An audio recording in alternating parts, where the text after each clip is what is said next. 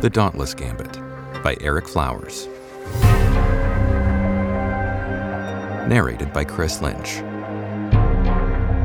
Episode 30 Nothing to Worry About. Manu glared across the counter at JR, who was leaning back in a creaking swivel chair. That's not what we agreed to, he said, shaking his head at JR, who Manu had found out wasn't a junior or senior at all. Hey, I can't help the state of that bucket you fly. Things should have been scrapped 20 years ago. You told me you knew your list of parts, but we used almost twice that, JR said, mouth hidden behind a waterfall of a mustache as he folded his thick arms across his thick chest, somehow settling further into the creaking chair. Manu grimaced. JR wasn't wrong. The Matilda had seen better days. The fact that it could be repaired at all was a miracle in itself. Manu placed his hands on the counter. And that's why we're paying your premium. We already added your extra fees, bonus, tip, gratuity, and under the table kickback. You're coming out on this way ahead. JR shrugged, guttural grunt reverberating from his chest. The work is already done. And you had your guy out there too. He kept asking for more parts, so why don't you get him to cover it? I mean, I can have my guys go undo it all if you want, but that'll cost you more. Manu sighed, slow and deep. This wasn't a fight he was going to win, not alone at least. This sort of negotiation was more of Decker's specialty. Even Eliza's unique brand of intimidation would have been useful. JR knew he had Manu backed into a corner. Even with Samantha's donated, stolen Imperium credits, each one they spent today was one they'd come up short tomorrow. And Manu knew there would be something else to pay for later. Hey, look, JR, you think we're paying you so well because we're loaded with credits? It's the opposite. We're paying you because we're broke and got no other options. You already squeezed us on the way in. You got to do it on the way out, too? Costs what it costs. Those older ships. JR clicked his tongue, making his mustache bounce. There's a lot of specialized knowledge needed to work in that mess of mechanical guts. You're lucky my man spends half his time in the salvage yards and knows his way around a scrap heap like yours. The surly shop owner pointed a stubby finger toward the window, where the Matilda and another docked ship were visible, mouth twisting into a sneer. You want your ship released? You pay. Otherwise, I got the right to impound it. Ask the owner of that yacht out there what happens when you can't pay. Another fair point. Manu looked out the large windows that lined the walls of JR's repair docks. The Matilda was clamped and tethered to one of the dozens of jutting spurs that radiated out from this end of Black Sky Station. The ship's starboard secondary stabilizer nacelle was repaired, patchwork plating welded into place. It wasn't a pretty repair, especially compared to the Matilda's neighbor. In the next dry dock over was a sleek, white and gray yacht, clamped into place. The yacht's rear power plant hatch was removed, exposing its modern innards. The rest of the ship was a shining hull of gently rolling, glistening white metal curves. It was something Manu imagined a minor head of state or corporate executive would use. Next to it, the Matilda looked positively ancient. At that moment, the thud of heavy footfalls reverberated up through Manu's boots. Backup had finally arrived. Hey, Manu, all set? Heavy bellowed as he ducked through the office doorway. Everything's packed up, and I had Selly run a total restart on all core systems. No sparks or vapors. There were a few clunks and some thumps, but on a ship like this, a little knockaround is nothing to worry about. We have air, grav, and working engines. We're ready to fly. Looking up to this new conversational participant, JR pushed his creaking chair to its lean back limits. Heavy towered over even Manu's above average height, and likely weighed more than him and JR combined. The Matilda's engineer and former smashball lineman looked like he could rip a hole in the station walls if he wanted. Maybe this impression could be of use. Manu looked to Heavy, sighing with deep, exaggerated disappointment. Heavy dragged the back of his forearm against a sweating forehead, his choppy hair slick from the heat of the EV suit helmet. He gave Manu and JR a quizzical glance, putting his hands on his waist. Uh, everything okay here? Heavy asked. We're just squaring up on costs. Seems things ran a little over, Manu said, frowning sourly at JR. JR unfolded his arms, some of the surliness replaced with a tinge of caution in the presence of this oversized customer. Manu hoped that JR wouldn't realize that the big man was the crew's peacemaker, not their enforcer. Heavy ran one of his enormous hands through his hair. Well, yeah. Once we got in there, Edgar, that's JR's guy, great helper. He and I saw that the bracket caps on all the VentFlex couplers would need all new dampening girdles, and then half of the vertical transom flanges would need their distribution couplers retorqued and realigned at both apexes. Heavy chuckled, shaking his head. Both apexes. I'm surprised we made it out of the last jump. Well, the parts supplier on the station didn't have any, but Edgar and I, we got to talking. He's a Smashball fan too. Even played a little when he was younger. I was telling him about my time with the. Hey, Hev? Manu interjected, forehead wrinkled in confusion. Stick to what the rest of us can understand. The couplers? Oh, right, yeah. Couplers. Edgar didn't have any on hand, but we were able to hit an after hour salvage and scrounge up what we needed. Good helper, Edgar was. Heavy winked and pumped his eyebrows twice. Manu's jaw tightened. What had Heavy gotten up to? JR snorted. Sounds like we went above and beyond to get you flying again. That's what we call service around here. And service it was, Heavy said, slapping his hand on JR's counter, the surface shuddering from the blow. JR jumped. Edgar was telling me you had a few cancellations and had a few empty docks, which is how he had the extra time to help out as much as he did. So, looks like it worked out for both of us. A sly smile creased Manu's mouth. You had empty docks? What happened to the rush job and bumping people to work us into the schedule? JR shrugged, face scouring. Eh, if not you, someone else would have pulled up. But it don't matter. If you want those clamps released, pay your bill. JR tapped his finger on the counter, sneering with amusement. Otherwise, I'll have to auction off your heap for scrap. Ain't my fault you're spending all this just to fix something that ain't worth fixing. Manu took a step to the side, knowing what button JR had just unwittingly pushed. Hey! Heavy barked, extending an arm across the counter and jabbing a finger into JR's face. You do not talk about the Matilda like that. You know what that ship has seen? We've taken fire from cruisers, fighters, service artillery, endured three days in an ion storm, touched down on planets with five times normal gravity. She's even weathered the outer edge of an antimatter detonation's pulse radius. She might not be much to look at on the outside, but she's a survivor. Heavy's voice echoed for a moment in the cramped repair shop's office. JR gripped the armrests of his chair, a substantial gulp forcing his mustache to bounce as he stared up at Heavy's scowling, reddened face. Manu stepped to the counter, interjecting before Heavy had the chance to apologize for raising his voice. We stick to the original deal. It's plenty fair and you know it. Manu slapped Heavy on the back. Or maybe you can negotiate with the father of whose baby you just called ugly. JR grunted, shaking his head as he entered information into a datapad. A moment later, he spun it around and shoved it across the counter. Manu gave it an inspection, noting every charge. It was steep, but within the original agreement. Manu held the datapad up for Heavy to see. The big man's eyes shifted back and forth as he read. He started to say something, but snapped his mouth shut. Manu intentionally ignored Heavy's strange reaction. He entered their payment information using the anonymous account filled with Samantha's credits. Even knowing it wasn't his money, it still hurt to see it drain away. Okay, Manu said, sliding the datapad back across the counter. Maybe see some of this gets to Edgar. Now, please release the clamps on our ship. The shop owner checked the datapad and smiled. He'd still made a criminal amount of profit off this job. JR entered a few commands into the computer against the wall then jerked his head toward the window. All yours. Manu and Heavy both watched through the window as the four long clamping arms that had held the Matilda in place released, their rectangular teeth rotating back like an opening jaw retracting into the dry dock, followed by the thick tether cable that had powered the ship's systems. All that remained was the enclosed gangway that connected the Matilda's side entry hatch to the station, and the stabilizing clamps that Manu could release from the command bridge. Thanks, I guess. Manu said to JR. They stared at each other for a moment before Manu shook his head in disdain. Let's get home, Hev. Heavy shrugged at the man who had insulted his ship and waved. Forgive and forget, apparently. He and Manu left the shop and turned down the station's main concourse toward their dock. Station guests walked in all directions. These people over Mentaryd had the same hardened look of everyone who lived in the fringe. Even those in sharp business attire felt different compared to what he'd seen four days ago on Starview Station, minutes before it had succumbed. This far away, the Starview attack felt like a bad dream.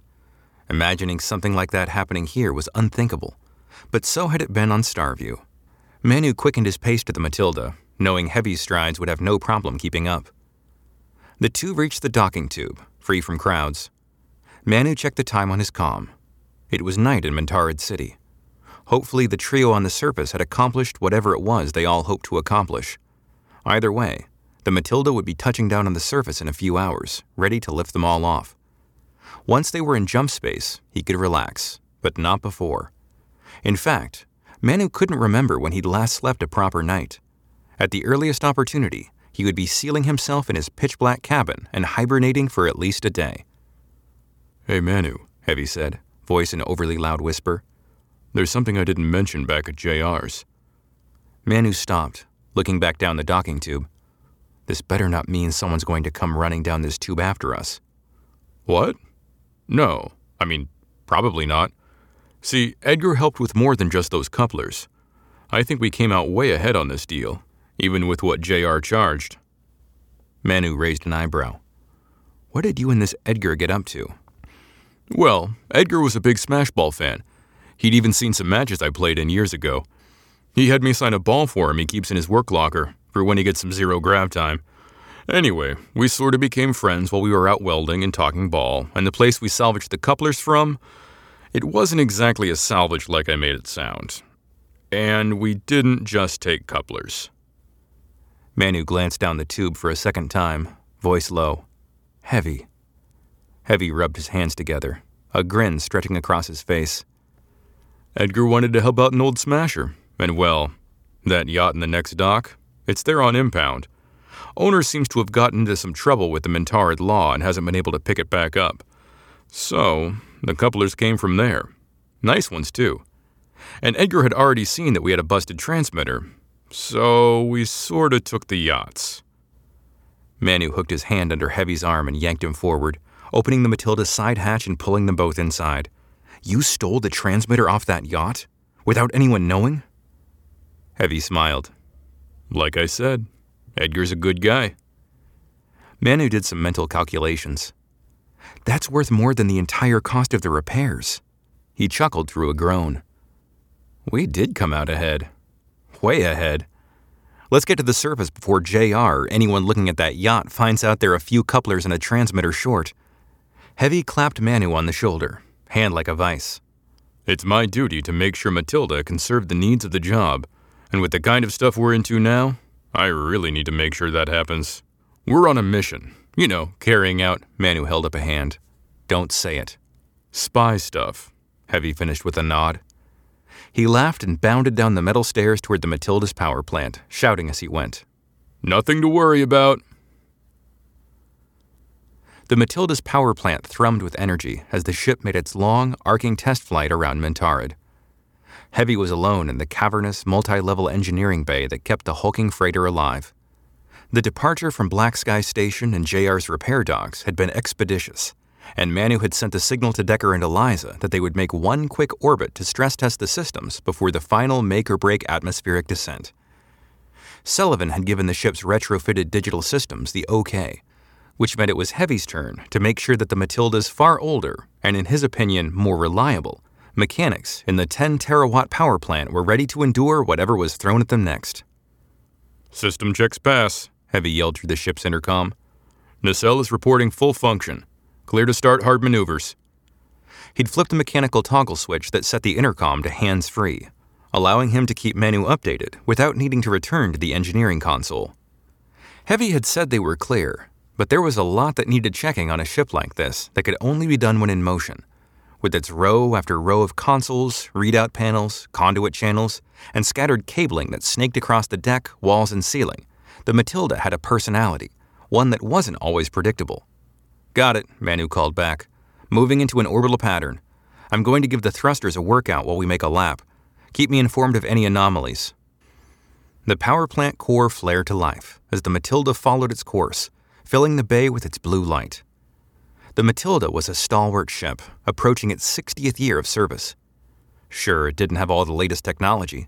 In fact, even fresh out of the shipyards, it would have been considered utilitarian. But it, she, had heart. And that was what Heavy appreciated. A series of blaring alarms sounded across the bay. Heavy bounded over a mess of thick cables to reach the offending console. Power relays on the secondary thrust compensator were miscalibrated. Heavy entered in his new parameters, twisted a gas regulator valve, and after a few seconds, the alarm stopped. He wiped his forehead. Nothing to worry about. A buzz on the opposite end of the bay caught his attention. He scampered back again, hopping over the trunk of cables that crossed the room. On a ship like this, everything always needed just a few adjustments. More advanced ships with adaptive machine learning algorithms could operate without as much human intervention. But that's why Heavy was always busy. He was the living computer. To alleviate some of the pressure, the power plant was covered with grease pencil notes on nearly every flat surface reminders, instructions, diagrams, equations. Things Heavy might need to be able to read while both hands held together an oscillating prim flange that had become deflanged, or a spindle shank that needed to be pushed back into its tension housing. A stack of data pads might have worked, but he couldn't mount a data pad to every surface. It was just easier to glance over and read the handwritten, blocky letters that told him the proper calibration levels for the jump drive's main causality vortex compensators, or the life support's reverse ionization electron separators. Of course, the scrawled writing covering the walls like an asylum patient's cell did nothing to help the stereotype of the ship's engineer who had stood too close to a jump drive one too many times. But just to be sure, Heavy had administered himself a cognitive test in secret to make sure that any mental slowdown he suffered was from his former smashball career and not whatever radiated from the drives. He'd passed. Nothing to worry about. Another buzzing alarm sounded from the access hatch to the sealed jump drive chamber in the center of the bay. Heavy jogged back over to the cables along the floor and came to a stop in front of a panel next to the hatch. He leaned in close and squinted at the readout. There it was jump telemetry offsets had been deactivated while in dry dock. Heavy reactivated the relay, and the buzzing stopped. It was good that the power plant was equipped with so many buzzers and alarms. Trying to jump with one of those offsets deactivated would have left them as an easy target for whoever was going to be chasing them next. The power plant fell into a comforting state of thrums and thunks that told Heavy all was well with the Matilda. He took a moment to scan the room, looking for any lights that were lit that shouldn't be, or any lights that weren't lit that should be. Of course, calling the power plant a room downplayed its real scale. It was two levels high, with a wraparound balcony that gave access to the main engines and top of the jump drive. Compared to a warship that carried hundreds of crew, the Matilda would have seemed small. But for the crew of five, when really the ship required 12, it was almost too big to manage. Due to the nature of Decker's and Manu's business venture, though, the quality of the crew mattered more than the quantity. A series of lights on the balcony level around the power plant core went from green to red, another alarm beeping harshly. He jogged over to the ladder that led up to the balcony and scurried up. Many people assumed because of his size, Heavy wouldn't be a fast mover. They were mistaken. It took strong legs to move around at the speeds needed to keep this ship flying, especially considering the engineering bay was designed for three full time crew. Heavy spent as much time running in the power plant as he had during games of professional smashball. Heavy pulled himself up through the opening in the balcony's grated metal walkway and hopped to the gimbal controls. The alarm sounded, but the panel readings indicated that everything was in alignment. He pulled off one of the wall plates and looked inside, pushing the mess of wires and cables away. There it was. A gimbal sensor link had come loose. Nothing to worry about. He plugged it back in, and the alignment readings on the panel came back into proper tolerances. Heavy couldn't count the times that the phrase had come loose had almost resulted in undue panic. The rest of the crew didn't need to know just how delicate the Matilda's inner workings really were. Everyone else seemed to have something to hide, so Heavy didn't feel too bad about keeping some of Matilda's secrets in confidence. Manu's voice crackled over the intercom. We're nearing the atmospheric entry point. Any readings of concern? Heavy scanned through the displays. A few expected adjustments were needed, nothing to worry about. I think we're ready to descend, he yelled back toward the intercom microphone grill. Acknowledged. I'll send a notice to our friends on the surface to let them know we're incoming. Heavy gave all visible consoles, readouts, and control panels a quick scan for anything unusual. Copy that. It all looks great down here, Heavy yelled, happy to report a bit of good news. I'll take what I can get. Let's go get our people. The displays in the power plant updated to the new trajectory, another arcing line that ended on the planet's surface, just outside of Mentaryd City. The last time the Matilda had touched down was the Tallius job, and once again, they were picking up Decker, Eliza, and a third passenger with a questionable background. Hopefully, this one made it aboard alive. Heavy grimaced. Tough break for Jareth, though Heavy had a hard time believing that Samantha could be killed so easily. She seemed tough, willing to reach her objectives at any cost, regardless of consequence. Hard to intimidate someone when their own well being wasn't a priority. Out on the zero grav smashball fields, that was the kind of player Heavy always kept an eye on. They didn't care if they got hurt, if it meant they could take you out of the game first. Yep, things were different on the Matilda since picking her up. Part of mercenary life, Heavy supposed. You never know what was going to come walking up that gangway.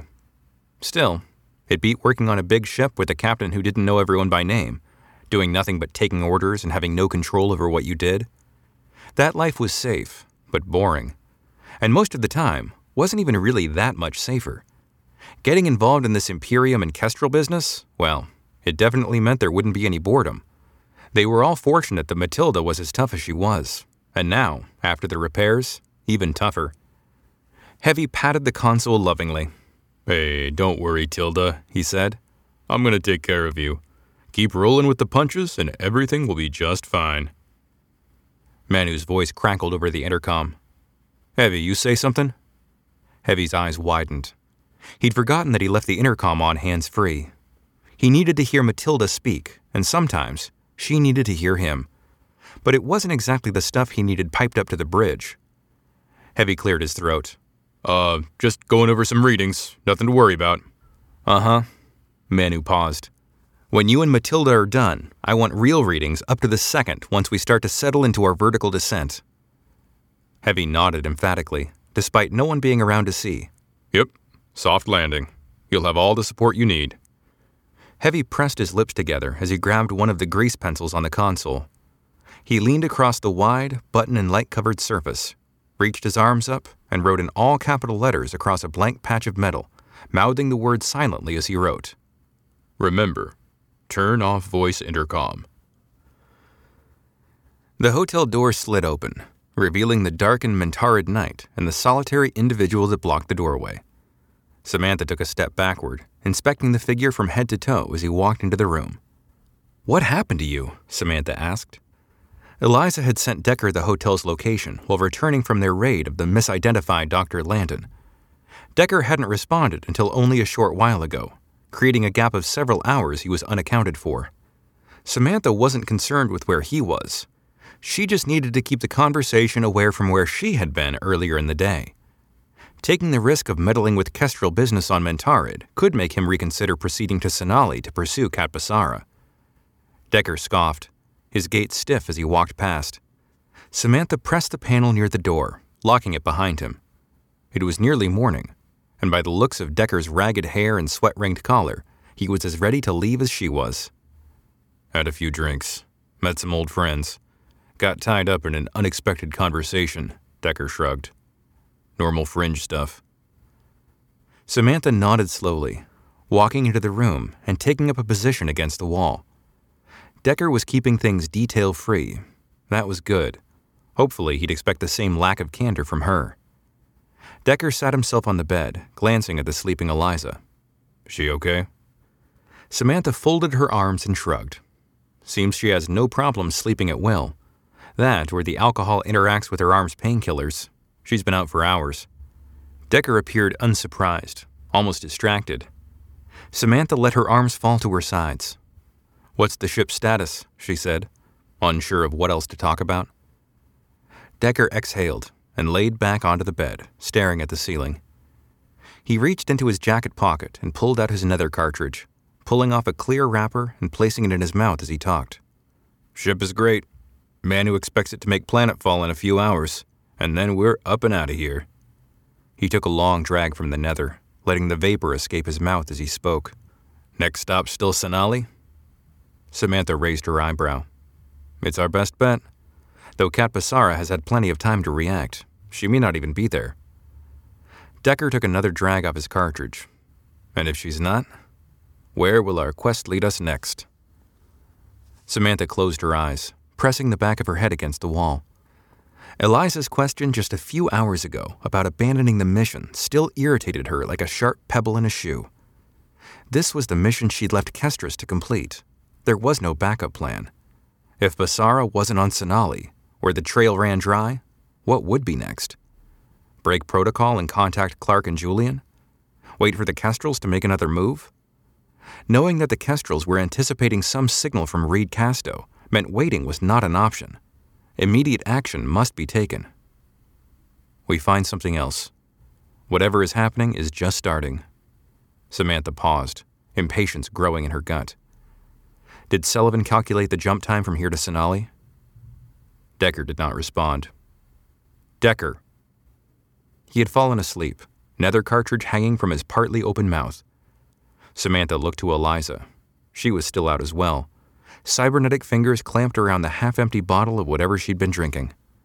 Samantha crossed the room, carefully plucking the little metal cylinder from Decker's mouth and setting it on the bed. Wherever he'd been, it seemed to have taken it out of him. Sleep wasn't something that came easily to Samantha, and seeing these two, quiet and unmoving, created a sense of envy in her. Why could they let their guard down, but not her? If she were to fall asleep, real, natural sleep, what did she think would happen? There was no one out there coming for her, and even if there was, what did she have to fear? Her entire life had been about becoming someone who was resourceful, resilient, and to be feared. Why was it she who had to remain vigilant and restless? Standing in the room, watching the ease with which her companions rested was not an experience she wanted to have right now. She slipped her arms into her new black jacket, quietly pulling it over her shoulders. She approached the door, letting it slide open. She'd be back before they woke. For now, she just needed to be alone. Decker's hair blew about wildly in the wind created by the kinetic energy blasting from the Matilda's four enormous stabilizer nacelles, all now fully functional. Each was pointing straight downward, easing the lumbering Matilda onto the square pad of asphalt in the short term departure zone. It was a sight that threatened to bring a tear to his eye, were they not already watering from the kicked up grit and sand. Eliza and Samantha stood next to him, waiting with none of Decker's childlike glee on their faces. The blue energy generators in the nacelles flared as the Matilda neared the tarmac, the final rate of descent slowing to a near stop. The hulking ship lowered itself onto its landing pylons, making contact with the softness of a feather. Decker got the impression that the unnecessarily gentle landing was Heavy and Manu making a statement about their skills. The stabilizers powered down and their roar cut out, leaving the ship resting on the landing pad. Decker hadn't seen his ship from afar since their disastrous escape from Talius, and at the time, he'd been more concerned with the vehicle chase and gun battle. It felt good to be able to board his ship at his leisure, no energy bolts whizzing by or space stations disintegrating around him. Always looks bigger from the outside, Eliza said with a nod of approval. It's good to see home. Decker smiled, gazing up at the Matilda's rough, matte gray outer hull, beaten and scarred but still holding strong. As long as the ship is flying, we always have options. The side gangway extended from the base of the ship, tilting downward as it met the cracked asphalt. The hatch opened and Manu appeared, triumphant smile on his face. He sauntered down the gangway, then turned and waved a grandiose arm back up at the ship. Welcome to the newly refurbished Matilda. As you can see, it has survived a descent through the Mentaryd atmosphere and made a landing so smooth that it should be taught in pilot school. All I need now is three volunteers to see if it can survive an ascent back into the cold, unforgiving vacuum of space. Any takers? Decker placed his fists on his hips. I am so happy to see you. He shifted his gaze to Manu. You're great too. Eliza saluted, heels snapping together. Permission to board, co-sirs. Decker grunted, then looked to Eliza and Samantha, weapons crate and supplies on the ground in front of them. His head tilted to the side, Granted. Head up and get started. We'll bring this in and meet you on the command bridge. I want to do a quick walk around with the co captain here, admire Heavy's handiwork. Eliza and Samantha proceeded up the gangway, leaving Decker and Manu alone in the Mentaryd sun. Samantha had not said much. In fact, Decker wasn't sure she'd spoken at all, a worry he currently had no energy for. Best to ponder that after they were safely in jump space, enjoying the comfort of his darkened quarters and a fresh nether cartridge, a few more of which he'd purchased after Brooks had so kindly dropped him off on a random Mentaryd street. Manu looked over his shoulder. He took a step closer to Decker and lowered his voice when Samantha and Eliza had cleared the hatch. On time and under budget, Manu said, tone inviting further questioning. Decker narrowed his eyes. Under budget? Turns out Heavy is as good of a social engineer as he is a mechanical one. We do need to get back in the air as quickly as possible, but I'll say right now that he made sure we're heading back into the fray with a remarkably modern intra jump transmitter. Decker's head jutted forward. Heavy what? The cost of a new transmitter would have paid for an entirely new stabilizer, maybe two. He looked back over his shoulder, certain he would find energy bolts being fired from whoever was after them now. None came. How'd he do it? Well, apparently he made friends with someone who helped him liberate one that was not in use. I'd have told him to leave it, but, Manu shrugged. I ain't about to give it back now. Decker's jaw cocked to the side. Huh. Adding thievery to our growing list of offenses. I always thought heavy was our unshakable moral compass. Manu's grin flipped into his usual reassuring grimace. He said something about a greater good. Looks like we're all getting to new types of business. Speaking of which, well? Decker puffed his cheeks out and exhaled. Well, what? Manu folded his arms. Braithwaite, what happened? Decker forced a grin. Let's get off this planet and we can talk about it. There's a little piece of data waiting for me on my private contact address that we're going to need to discuss. Manu placed his fingers against the center of Decker's chest, over his concealed fresh tattoo, and pushed. Decker did his best not to wince. Hold it, Deck. You want permission to board this ship? You spill it. Decker let out a pained, drawn out groan. Ever get into a tense negotiation without realizing what your goal was, or what you wanted to get out of it? and you just sort of let your mouth guide you to places you wouldn't have predicted? Manu winced like he'd just taken a shot of Mr. B's rocket fuel. No, Deck, I actually haven't. That is not normal behavior. What did we agree to? We? That's comforting. I'm grateful you're willing to take part of the blame here. You aren't on the ship yet, Manu growled. Decker raised a hand, serving up his explanation. I had to think fast with Braithwaite, earn some trust, Show him I meant business. Well, it worked. Subtle disbelief formed on Manu's face. Braithwaite gave something up? In a way. Ended up on a vid call with Reed Casto himself. What? Manu shouted, quickly turning to make sure the gangway was clear before continuing softly. What do you mean? Reed Casto? Like, Reed Casto? Decker smiled at the reaction. Might as well enjoy his accidental victory for a moment. That's right. I convinced him that I'm a friend of the Kestrels and want to enhance that friendship. He's given me clearance to rendezvous on Tridari within a week. Manu's eyes widened. Yeah? And how exactly does that benefit us? Decker's mouth scrunched to the side. Well, I'm not exactly sure. This was sort of a smash and grab type of intelligence hunt. Manu shook his head slowly. Does Samantha know? Decker scoffed. Not a chance. If I tell her, she's going to want to go for him. Our lifespans would be measured in days if Reed discovered I sold him out to an Imperium intelligence agent, whether she's officially employed by this empire or not. Manu shifted from folded arms to akimbo. So, what do we do with this? Decker hardened his face. We stick to the plan that we have.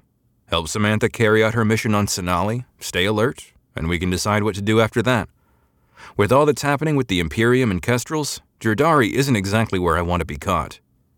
Decker paused and looked at the Matilda. Besides, if we bail out now, where would we go? Back to dodging corporations like Fioli and IoCorp? Manu gave a single, bitter chuckle. Are you saying we can't back out of this? Decker snorted, sighed, and then clapped his hand on Manu's shoulder. Manu, my co captain, after what I saw on Starview Station and what I heard from Reed, I don't want to be a bystander to all of this. I don't think I can. Manu raised an eyebrow. I thought we said no quests, no crusades. Decker shrugged. then started up the gangway, calling back over his shoulder. Yeah, I did. But someone has got to act on principle and care about what happens out here. Maybe that can be me. Hey, folks, Erik here. We've made it to the end of Volume 2 and the midpoint of the book, which is episode 30. I'm going to record a bonus episode between 30 and 31 to put out uh, on Monday. But um, basically, episode 16 through 30 was the first half of Act 2, which is half of the book, which goes from the 25% point to the 75% point.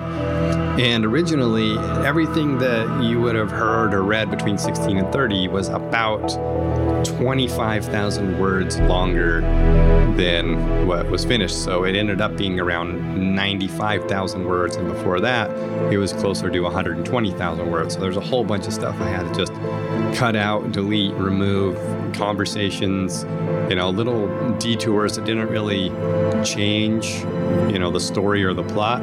It was just too much work, and that was that was difficult. Uh, a lot of the rewriting and editing time came just down to how do I reduce this chapter, you know, by a third without actually changing anything that happens. But we got there, and now the Matilda, Decker, Samantha, and the crew are leaving Mentaryd on their way to Senali, where the book, you know, started with chapter one when Samantha raided Eddie Renner's.